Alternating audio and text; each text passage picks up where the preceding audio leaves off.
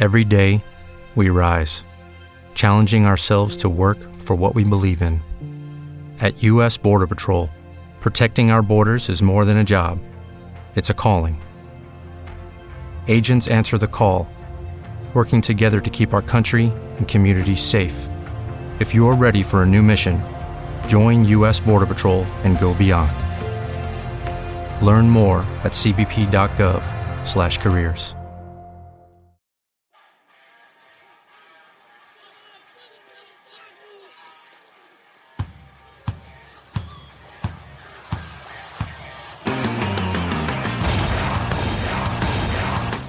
be as strong as you want to be, but when you're under pressure uh, and you are so nervous that your heart's beating and your legs are weak and you can't physically get yourself to do something, it doesn't matter. You've got to discipline yourself to think about what it is that you want. Think about what it is that you're going to do. Think about move towards where it is that you want to go as opposed to what you don't want to do. Hey folks, Mark Divine coming at you with the Unbeatable Mind podcast. Hoo-yah. Here we are again this week with an incredible guest. I'm super stoked to meet him and uh, and talk to him. And before I introduce you to Olaniyi, let me remind you to go to iTunes and please rate this podcast if you like it. If you don't like it, then don't listen to it and don't rate it. But if you do like it, go rate it so people, other people can find it. You know, how else are they going to find it? Because, you know, there's a lot of people out there who game the system and, you know, pay people to rate their podcasts and stuff. I'm just asking you to do it. And, uh, and, and there's five stars. And so if you start on the right and just click on the right, then that'll be enough. Cause that'll light up all five. You see where I'm going with that? All right. Uh, so, Alani, you, you gotta you gotta correct me if I get your name wrong, but um, Alani Sobenhin. Sobenhin. Show Sobomehin. That wasn't too bad. Sobomehin. Okay, that's yep. good. I didn't do too bad. Alani Sobomehin. Okay, Alani is with me. He's dialing in from Vancouver, and Alani is a former NFL football player, played with the New Orleans Saints. He's a, he's a firefighter. He just informed me that he actually just retired. Thank you for your service.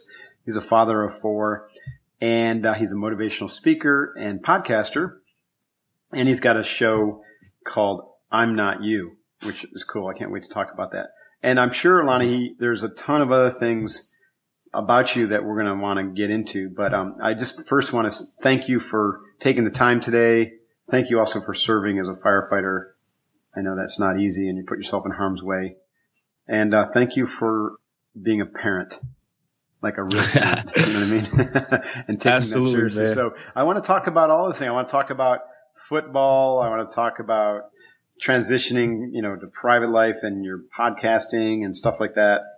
And then service, you know, parenting. We'll see where this goes. Absolutely. You, you excited? Absolutely. I'm really excited, man. Thanks for having me on the show, man. I appreciate it. Yeah, it's my pleasure. So you grew up in Portland, huh? Yep. That's a pretty cool city. Tell us about your early life. What were some of your influences? What what shaped you to be the man you are today? You know, stuff like that. Absolutely, man. My dad actually came to America from Nigeria when uh, he was 18 years old. Okay. So he was one out of 10. I think it was 10 uh, kids that he was born to, and he was the first one to come to the United States. And so, um, my dad, very disciplined, you know, uh, very much valued education, valued being together. So it was weird. It was, I was the third out of four boys. So we were all boys growing up wow. and we were a soccer family, you know, but at about sixth grade, it was funny. I started gaining a little weight. You know, you go through a little chunky phase. and um and I just hated running. You know what I mean? I couldn't stand running, so soccer practice was horrible. And then I, I was bigger, so I would like I would basically be running kids over in soccer games and um, getting a bunch of red flags. So I decided to play football when I was in seventh grade, and I just fell in love. Man, it was it was crazy because we didn't have a TV growing up, and so I didn't. It wasn't like I knew you know you know Jerry Rice and all these right. other players, but I just I just had this. I was just drawn to football. I'm I'm sure a big part of it was the physicality, but it was mm-hmm. something about the sport, and so I just fell in love, man. And I, I played all throughout high school, and then uh, walked on to Oregon State. And so, okay. you know, walking on at Oregon State is a walk on. You're kind of like an unpaid intern. You know what I mean? Yeah. So it's kind of low on the totem pole. And so I sort of worked my way up that totem pole, but never quite earned myself a scholarship. And so mm-hmm. I decided to reach out to the, the, coaches at Portland State and ask them if I can have a, a, scholarship. And they gave me a scholarship. And so I went to Portland State, which is my home city. So it was cool. I had my first son while I was in college. Okay. And um, wow. Yeah. Yeah. I was a, I think a sophomore, man, had my first kid. And then went to Oregon or went to Portland State and things still didn't quite work out for me as much when I was there. Mm-hmm. Um, but then my last year, I had a breakout season okay. and I became All American there, and then ultimately went to play with the New Orleans Saints for a couple years, and that was awesome, man. And uh, what was your what was your position? What did you play? I was a fullback, so I was kind of sort of like a fullback slash running back. I could play both, and so when I was in at Portland State, I was the single back, and so I got a lot of passes and ran a lot and things, but. Mm-hmm at, at uh, in the Saints, one of the things that drew them to me was that I could catch and I could run and I could also block. So I was I was smaller for a fullback, but bigger for a running back. Were you recruited by the Saints or did you uh, were you free agent? How, how does that work? I don't know. yeah, so I I was uh, I didn't get drafted, so I was a rookie free agent, which is kind of similar to being a walk on. Actually, right. it's like you, you get like a it's like you you're on the team for a little bit, but you're it's not expected that you're going to make the team, and mm. so uh again, man, it was it's, it was something that the way it worked out, man, and that's where the, the the whole "I'm not you" mentality comes from. You know, it's like I just always felt like I never identified with like the majority of people. Like most people told me, like when I was trying to get to the NFL, it's like, why don't you just take care of your kid? You know, not try to waste mm-hmm. any money training and all of that. Same thing when I was at Oregon State. Like, man, just it's it's cool being a walk on. We get to travel, you know, and do all this cool stuff. But it's like I always had the mindset that I'm not you, meaning like I will do what other people won't do to right. get what I want, and I don't like to give up on what I want. And so that was what. That's awesome. You know, one of the one of the sayings we uh, use in SEALFIT all the time is "Do today what others won't, so you can do tomorrow what others can't." I think it's yeah. actually the smoke jumpers creed. Uh, isn't that? I mean, that just you just basically that. sum that right up. Yeah, I love that exactly. So, were there any? Obviously, your father was a big influence on your life. Did you have any other mentors and you know where did you get this kind of like driving spirit to be different from man i think it uh it definitely came from my dad we just had my dad's 75th birthday i think and um the dude is like he's got so much energy it's incredible you know 75 he works out every day for two hours really? and so it's it's funny how me and my brothers we when you're when you're younger, you don't appreciate it as much. But then when you get old, you realize all the seeds that you're you, that planted, right. and they come to fruition. And so here I am. I'm looking at all my brothers, and all of the positive fruits are showing from what my dad instilled. So he is big time. Also, my big brother Tunde, um, he was a guy who. So I was the third out of four boys, and so I sort of went through this middle child stage where I was rebelling and things like that mm-hmm. and, and, wasn't really living up to the standards that,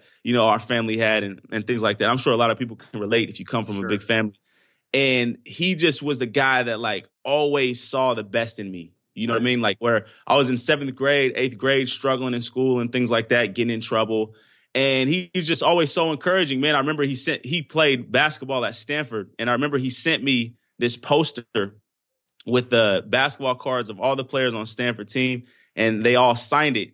And it just had this message that like like I believe in you, little bro. You know, like you got wow. the juice. Like I and it was like I hung that up in my room, and it's just like I get chills just even thinking about yeah. what that meant to me, especially wow. at that time of my life where I really could have went uh, a lot of different ways. You know what I mean? And honestly, I told my brother all the time, and he downplays it. I'm like, yo, man, you you uh you you were you're the man. You know what I'm saying? Like if I, I don't know what would happen without him, but and and all all my brothers because all of them had such a high standard for themselves that like it was almost really difficult not to live up to that. Sure. And that uncom being uncomfortable when you're little, like having to live up to a standard, it, it can seem like a bad thing when you're little. But uh, I salute my brothers, my dad, and my mom as well. You know, just for setting the standard so high. That's incredible. You know, a lot of siblings can be competitive and that, that could have a negative effect.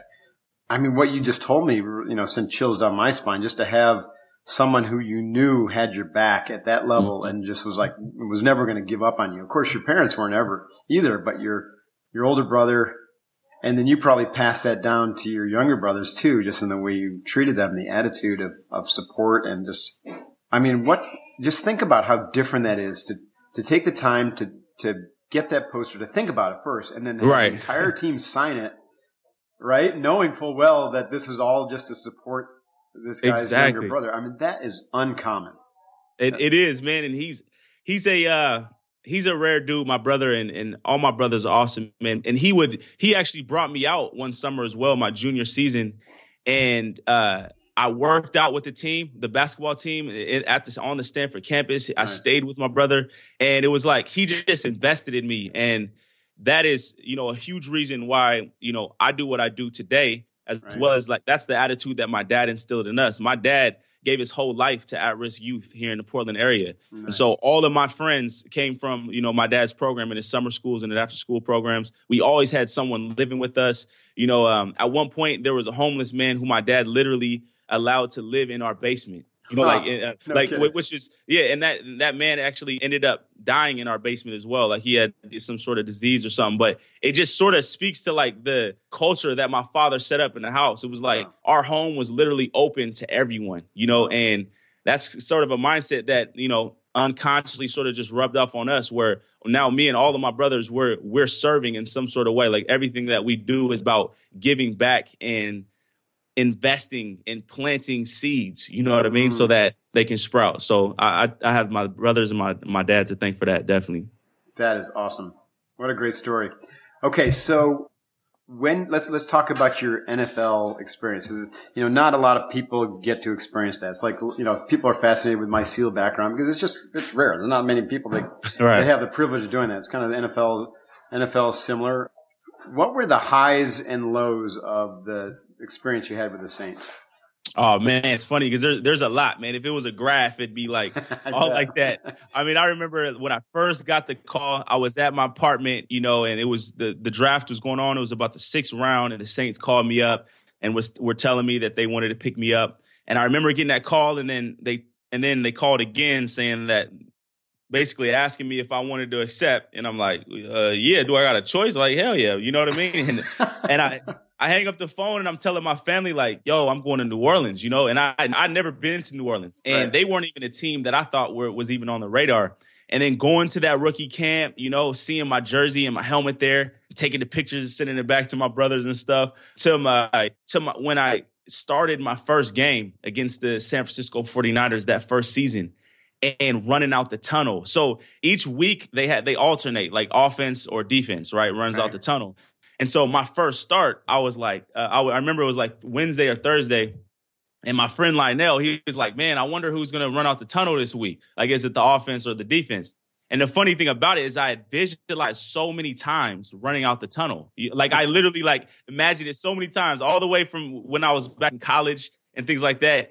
And then I found out it was the offense running out the tunnel, man. And sure enough, they called number 33, Sobomehin. And I like, I damn near sprint out there. You know what I mean? I, I, they, awesome. they, hadn't even done, got done saying my name yet. I'm like clear halfway across the field. So um, catching my first pass in that game as well. And then the, the lows, man. So it was funny. My first game starting against the, the San Francisco 49ers, having a, having a pretty good game. And then we get a call on the goal line and I knew the ball was going to come to me because we practiced this, this play all week. Right. And so it's about it's fourth and one, and then we decided to go for it. We're up by a couple touchdowns, but it's still somewhat of a risky play. And that's Sean Payton. You know, that's what he does. Mm-hmm. And Drew Brees is at, at, at a quarterback, and I do a little under, a little under flat, and I come, I, I catch the ball. In college, this would have been an easy touch. I could have just fell in the end zone, right?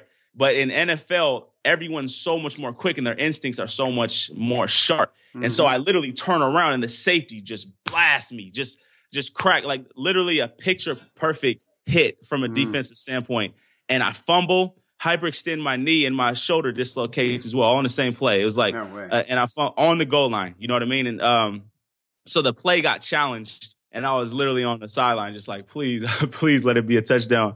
But um, it ended up not being a touchdown, and I ultimately had to get surgery a couple weeks later on that shoulder and cut that season short. Jeez. And then, uh, yeah, so that that was definitely a, a, low, if you will, you know, and and then of course being released the next season, uh, and then having to watch them win the Super Bowl without me, uh, that oh, was no really tough, man. Like I just still remember being with my friends watching that and literally feeling like I wanted to cry. You know what I mean? I like where, oh, like, I, like I was happy, and then I was also like mad. You know, I was I was literally mad, and then there was some jealousy as well. I saw this one guy too, and I'm just like, man, he got a ring. I'm I'm watching him like he was hurt the whole season. You know, he didn't even play a game. You know, at uh, so anyway, man, that, uh, and then you know having that cut short, but it was an awesome experience, man. Getting to play with the guys that I was able to play with, being a part of that team at that time, mm-hmm. being able to fulfill a dream like that, and that was something that a lot of people would tell me. They're like, I used to get annoyed. Like people would say, "Man, well, at least you made it," you know. And I'm thinking, man, nah, man, I wanted to like, I had dreams of being a, a all pro, you know, and doing this. But now I'm at, I am at the point where I can be proud that because right. it's not something I think about a lot, honestly, and my, every now and then I'm, I'm reminded because my sons will will uh will like brag to their friends about the fact that their dad played in NFL, and I I remember like yeah, yeah I did play in NFL. That was pretty cool. You know That's I mean? right. yeah, and, it, and it's like mm-hmm. I I can I can feel good about that, you know, because that is a dream that I had that I made real, you know. So that's essentially what I help young athletes and and high performers do now as well. Hey folks, I want to take a moment to let you know about a product I've been using over the past month or so. I don't do this very often, but there's a few products that I think that you need to know about, and this is one of them. It's called the Clean Energy Patch. It's basically a cleaner way to get energy without using energy drinks like Rockstar or you know Red Bull or those those shots that come in the little plastic bottles those things just rot your gut. The clean energy patch, however, you just slap it on your arm and it slowly energizes you or keeps you energized throughout the day. Originally designed for athletes and military members to boost performance naturally without those side effects like jitters and dehydration, which are going to degrade your performance. And let me tell you what, it does what it says. I was so impressed with it that I asked if they'd be willing to give a discount to you, listeners of this podcast, so you can try it too. So Clean Energy Patch is offering a 20% discount to all Unbeatable Mind listeners on your first order. Use the code Unbeatable2016 at www.cleanenergypatch.com to take advantage of the offer. And check out the show notes below for more information. Now, you um, obviously are, are uh, interested and, and clearly uh, interested in mental toughness and focusing techniques, and clearly you had a lot of your own that allowed you to get to where you got and, and, succeed the way you did. Can you share some of them with us? Like what, what were your rituals and what was your internal dialogue like when you were in the big game, you know, when you played for the Saints? Like how Absolutely. Did, how did you get there and how did you use the, your mind to succeed? So when I was younger, and this is funny because what I do now is I this is these are the systems and things that I teach now. But while I was an athlete, especially even when, uh, all growing up, it wasn't conscious. You know what I mean? It wasn't like I was conscious of what I was doing. But now that I'm able to look back, I'm able to say, okay, this is what I was doing that helped me succeed. This is what didn't. Right. So one thing that I that I definitely I, I, was an aggressive learner. Like I learned really really quick, and and I liked learning. So that's something that I believe should be a part of every athlete's mindset. Just having the humility to learn and soak up game. You know, right, like I remember right. when I was young, I would like all the coaches and I would gravitate towards the coaches who I knew knew a lot, you know, and I would just ask them questions all the time. Like I would after after practice, I'd be doing different drills. I'd be making shit up. I'd be like doing, you know, little cutting drills, and I had no idea what I was doing, but I would always be learning. And so and, and I enjoyed learning. And, so that that was a big part of it. And then I'll go back to the I'm not you mindset as well. It, this internal dialogue that I had was that I just didn't, I refused to associate with losing or mm. like failure. I just didn't even see it that way at all. It's like, I'm going to get what it is that I want. Like it was sort of a natural aggression that I had, you know, and uh, optimism that could seem unrealistic a lot, you know, mm-hmm. and, and I'm sure I looking back, I understand. I'm like, damn, I can't believe I thought I was going to be able to do that. you know what I mean? But, right. but I, I, did, you but know, if you can't think it, it'll never happen. Right. Ex- exactly. It is like, what would you rather think? I always say that, like, what's the option? Like, okay, would you rather believe that it won't work out? And so the, the mindset that I have is like, what is it that I want? And what would I have to believe in order to get what I want?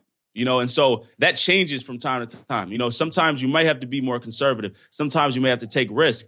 But uh, another thing that I was, man, is I was just I had a certain level of awareness where I I was always willing to hear feedback. You, you know what I mean? And now, whenever I get that feeling that I don't want to hear it, I that's a that's a really really scary feeling mm. for me. You know, because that means that I think I got to figure it figured out and that I've stopped learning. So those those are some of the mindsets that I would take with me, you know, in those in those particular times and not really running from situations that were hard as well. That was another thing, man. It's like I, I just honestly believe that the only way for me to get better was to be in those type of situations and doing things that were tough actually gave me pride, you know? So it's right. like, when I'm doing something that's really hard, it's like I felt good about myself. I'm like, I know other guys aren't doing this, so I feel better about it. Yeah, yeah.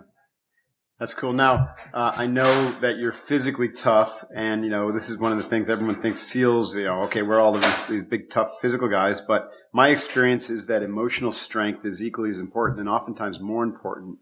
And, and is that something that um, you feel like you developed through your your family, or um, you know, being involved in sports? And do you? Mm. I guess I should back up and say, do, what do you think about this idea of emotional strength, and you know, how do you work with that?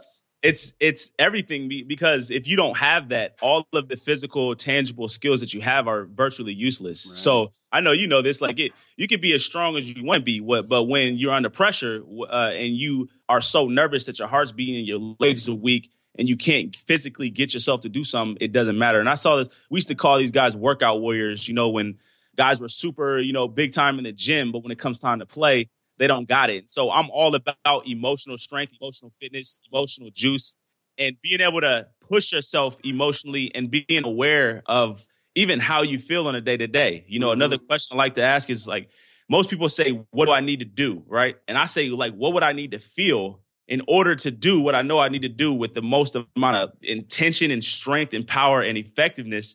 And so just being aware of that, that those emotions. So I believe that 100%. That is awesome yeah, how do I need to feel to be able to do what I need to do?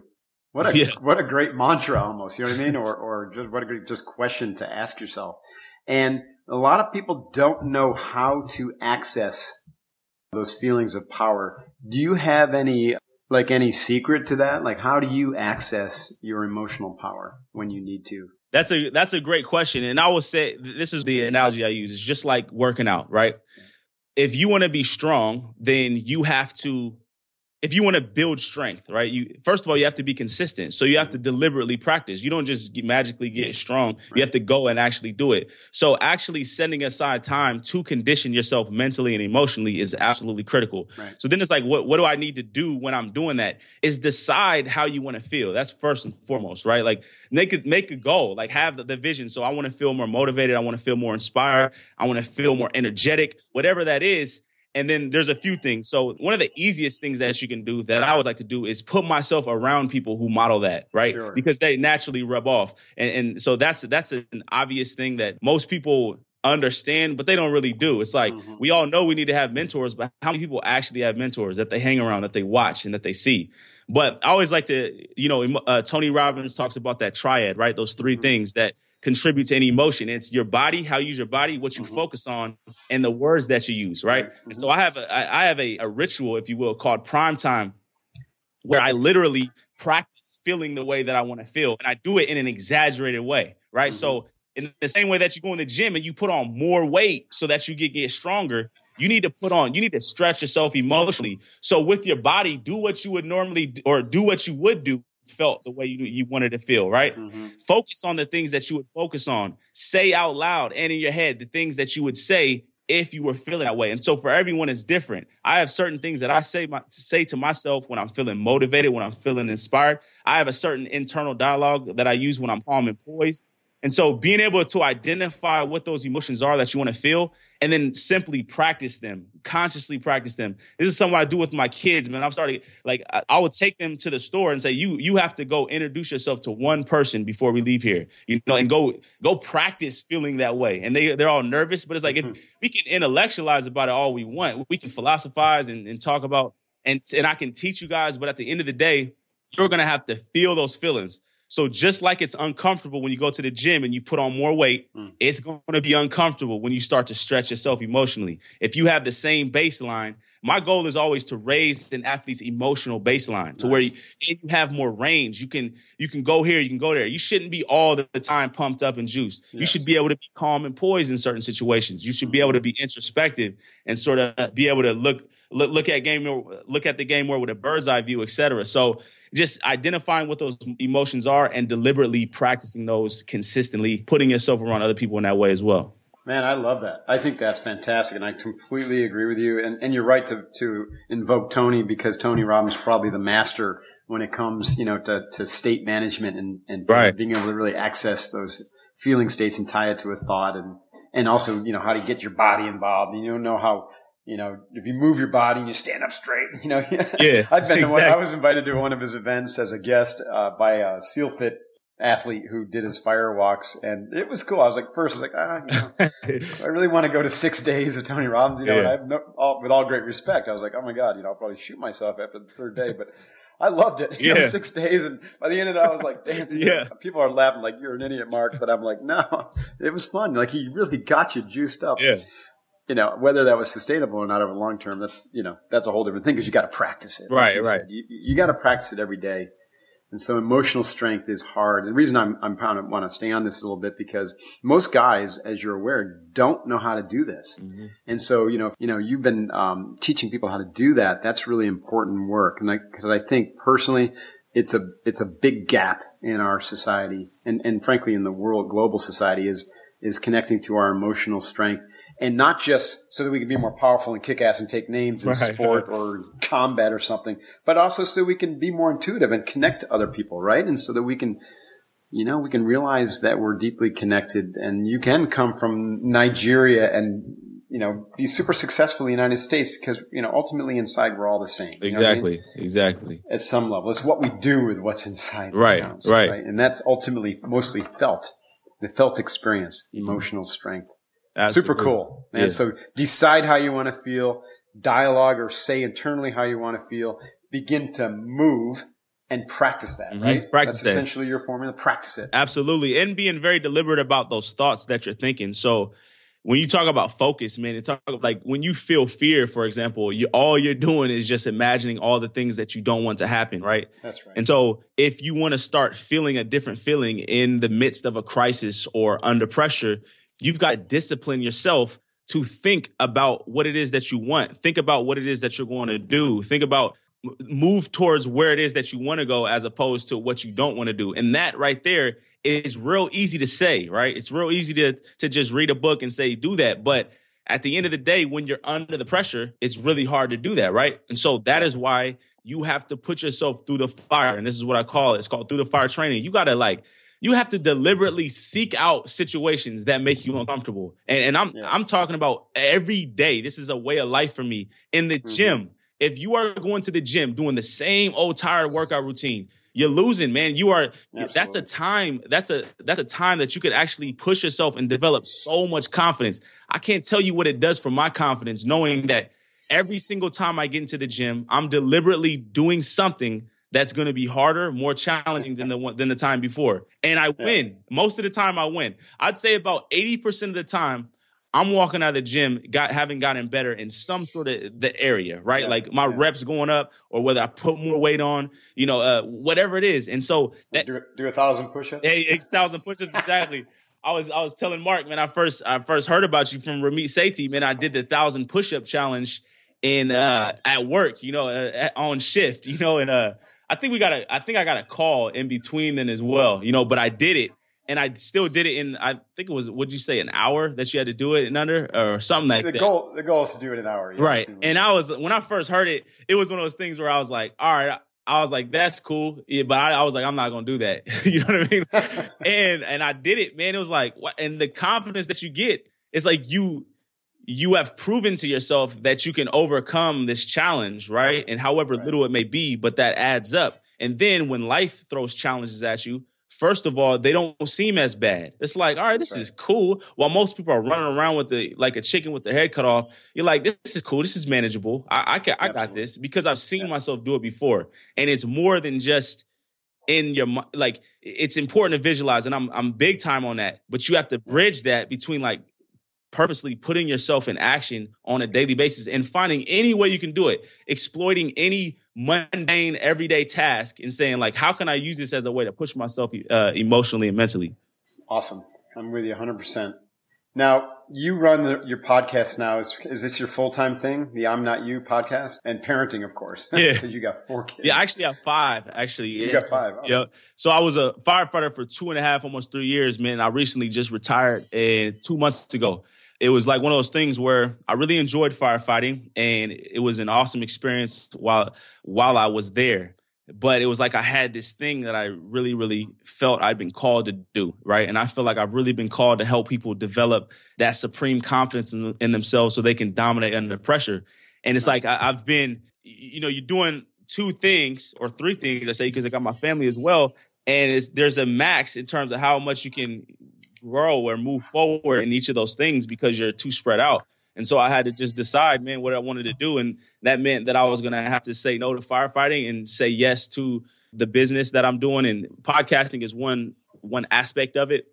Mm-hmm. But ultimately, I work with athletes, I work with high performers, taking them through in a systematic way, helping them develop that confidence and, and be able to start performing like they know they really can and start getting the results that they want in life. Got that. So does that look like one-on-one coaching, or how do you do that? What it, structures do you use? So okay. I have uh, one-on-one coaching. I have group programs as well. Uh, I have two digital products that I've that I've released also, and then of course I have my podcast as well. I'm going to start getting more into speaking eventually, but right now I'm just focused on you know uh, honing in on my systems and things like that, and really getting some great results with the clients I have right now, and adding a lot of value through my podcast also. And and it's been awesome, man. I'm having a blast. that sounds like it. And what is your, you know, what is your daily regimen like to stay fit, healthy, and on top of your game? Man, so I wake up at five in the morning, and it's it's almost like a necessity. I have to. I have five kids, so it's summertime, so they're getting up a little later now. But I live with a sense of urgency. You know what I mean? Because I just have to. Every single minute of every day is very, very important. I don't have a lot of time to waste. My wife deserves my time on my kids and my business as well. So I get up at five, take a cold shower in the morning, brush my teeth. I like to read my vision. This is something I, I just recently started, which I have this ID card is what I kind of like to call it. And it has basically my whole life on one page in terms of what I value, my mission, my, uh, the, uh, my beliefs, etc. And I review that in the morning. And then I meditate. I use this app called Headspace, which uh, I'm absolutely in love with and I started using that about a year and a half ago, which is awesome. Um, and then I, I do what I call blueprinting, which is I pretty much map out my day, but it's also a mental conditioning exercise. It's a series of questions that I ask myself each morning and that I write down that position my mind the way I need it to be. Because we all know, like every every time you wake up, you're not feeling fired up. At least I'm not. Not every day. You know what I mean? And there's some days mm-hmm. where my mind is here, but those the blueprint sort of anchors me into the state that I need to be in on a daily basis. And like I said, it's the same questions that I ask every day. And now it's like, even if I don't have my blueprint, which I always do, but you know, it just, I just start thinking of those questions. You know, I start reviewing mm-hmm. my purpose. I say, why are the things that, like, what are the results that I'm going after today? What are the top three actions that I need to uh, complete in order to get those results?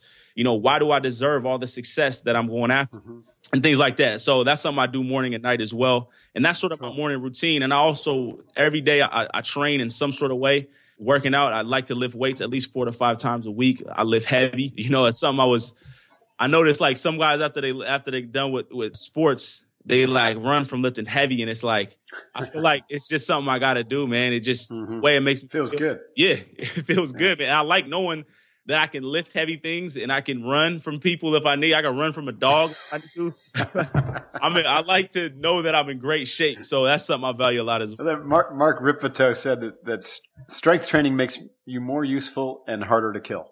yeah, right? exactly. I like that. that's awesome.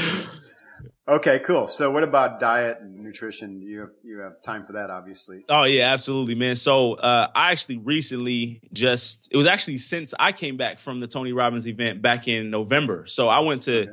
uh, Unleash the Power Within, and before that, I was considering getting rid of meat. But after that, it was like when I made the conscious decision to do that. And so I still eat eggs and things like that and some cheese here and there. But I've got, I've given up on the meat, eating a lot of tofu. My kids don't like it. So I'm still mm. trying to figure out how to make that better for them. But uh, so on that point, because I'm, I'm moving that same direction, you know, and I've just recently blogged about, you know, moving toward a whole food diet, and I haven't 100% given up meat, but I'm I'm down to like once or twice a week. Mm-hmm. And of course, one of the challenges for people who train hard is getting enough of the protein and, you know, macronutrients to, to sustain your weight and to not feel like you want to eat your arm off. Right. So how do you, how do you get enough protein? What, what Man, so I eat a lot of tofu, but I okay. honestly don't eat as much protein as I used to. Just, just uh, like as when, you know, when you're an athlete, you're always eating protein powder. I don't yeah. supplement at all with any protein powders or anything like that. And I haven't had any problem gaining weight. That's actually not ever been my problem. So, I'm, do you think protein, you know, that whole thing is just a 21st century myth, and maybe really what it is, we need more fat. Man, you know, we need fat and carbs and a little bit of protein. Yeah, I know for sure that we need more carbs than we've been told that we need. But uh, in terms of the protein, man, I think it it's one of those things where we like to know like i feel like human beings want to know the right thing to do like we want to know that if we do this we'll get this but the reality is it's different for everyone so i'm not even comfortable telling someone that they've got to be vegan or that they can't eat meat it's like ultimately you have to find your stable system that is going to be yeah. place for you and I feel like you have to you have to put a lot of energy and effort into finding that, and not just waiting for somebody to give you some meal plan and say, "Here's what you got to yeah. do." You got to be willing to I totally agree. I agree. Yeah, personalized nutrition is the way of the future. Still a ways off, but you know, yeah. if you have the if you have your intuition dialed in, and you spend enough time training your body and mind, then you'll find it. Exactly. Like yeah, yeah. Yeah. Awesome. Awesome. Well, we we've got to wrap this up now. So people can find you do you have a, a, website or how do the people find you? Absolutely. Uh, you go to imnotyou.com and I actually okay. created a gift for your audience. If you go to imnotyou.com oh, cool. forward slash right divine, um, you can find that gift that I prepared for your audience as well. But you can find me on Twitter, uh, Instagram, all at Niyi Sobo. So it's N I Y I S O B O. And, um, and reach out to me. Awesome. Let's do that. So Olaniyi, I want to invite you to Kokoro Camp someday as my guest. That's our 50 hour crucible. Nice. Um, I think that you would love it. You'd have to train for it, you know, up your endurance game, uh, for a little while. But, uh, so just put that in the back of your mind. Definitely. Um, When's the next one? Uh, well, we have one this weekend. Funny you should ask. I wouldn't recommend it though. And we have one in uh, September. Okay. Uh, let's see, September, September. 23rd, 24th, 25th coming up. And then we'll run them three times next year. I mean, this, these are amazing, amazing events. It's, like I say, 50 hours, five zero of nonstop Dang. training. That's crazy. Modeled after the Navy. And it's just amazing. We have some really cool people who, uh, lots of NFLers have come through, lots of, um, elite athletes, CrossFitters, Navy SEAL candidates, and, and then just a lot of guys and gals who just want to test and challenge themselves. So, mm-hmm it's uh, you know, you, on one end of the spectrum is the cold shower in the morning, and the other end of the spectrum is Kokoro. Exactly, that, that hardest hardest training in the world, man. Um, and then I'd love to send you a copy of um, one of my books. So I'll, I'll reach out to Allison to send that to you. And you know, I know you love to read, so maybe you'll find some time to read Unbeatable Mind or The Way of the Seal. And uh, yeah, absolutely. And I have Unbeatable hope, Mind, and I've oh cool. Yeah, I've read that one. I, and I have your other the workout one, the the bigger one, the eight eight weeks, eight to, weeks seal to seal fit. But the other one I don't have, so that'd be awesome. Okay, I'll send you the way of the seal, which is kind of like my my leadership book. Yeah. That'd be awesome. I appreciate that. Awesome. Well, um, keep up the great work. Uh, hopefully, we'll meet in person someday. And uh, absolutely. Uh, let me know if how I can help you in any way, and if there's anything that uh, anything we can do to to promote your uh, efforts beyond you know podcast. Absolutely. And let Allison know uh, or me directly if you want to do the Kokoro camp. I really, um, I think, you know, knowing who, who, you are now after this podcast, that you would find a lot of value out that. It could Absolutely. help you be like the next stage of your own personal journey. That would, man. I've, I've definitely never done anything like that. So that would be, that would be going through the fire, as I call it. Definitely. it definitely would be. Yeah. All right, Olaniyi, super cool to meet you. Thanks so much for your time. Hoo ya. And, uh, you know, you have a great day and stay focused. And, uh, for everyone else out there, go check Olaniyi out at imnotyou.com and go, uh, imnotyou.com slash forward slash divine, D-I-V-I-N-E. And, uh, I'm, I'm, kind of intrigued. You know, what, what's the gift? He's very cryptic. He hasn't told us. All right, everyone, uh, train hard, stay focused, and, uh, have fun. And hooyah. We'll talk to you next time. Coach Divine out. Hey, are you committed to a SealFit event? Are you looking forward to going to Kokoro or SealFit Basic Academy? Or are you just starting out with your training, maybe with Unbeatable Mind? Well, let me recommend the SealFit online community to guide you and aid you in your training. So this is where you're going to get the daily workout program, so either the on-ramp or the op-WOD or the soft WOD, and great tips from myself and the SealFit coaching staff.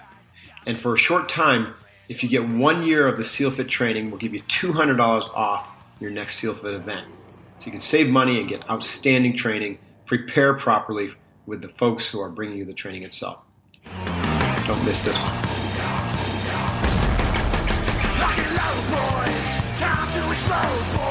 Make sure you get home, boys. They got your back, the pride of the fleets, the bright swinging of the UTC.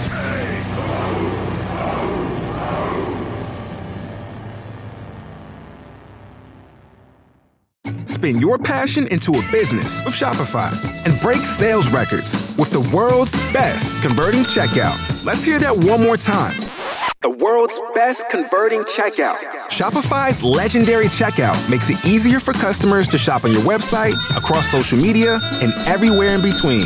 Now that's music to your ears. Any way you spin it, you can be a smash hit with Shopify. Start your dollar a month trial today at shopify.com slash records.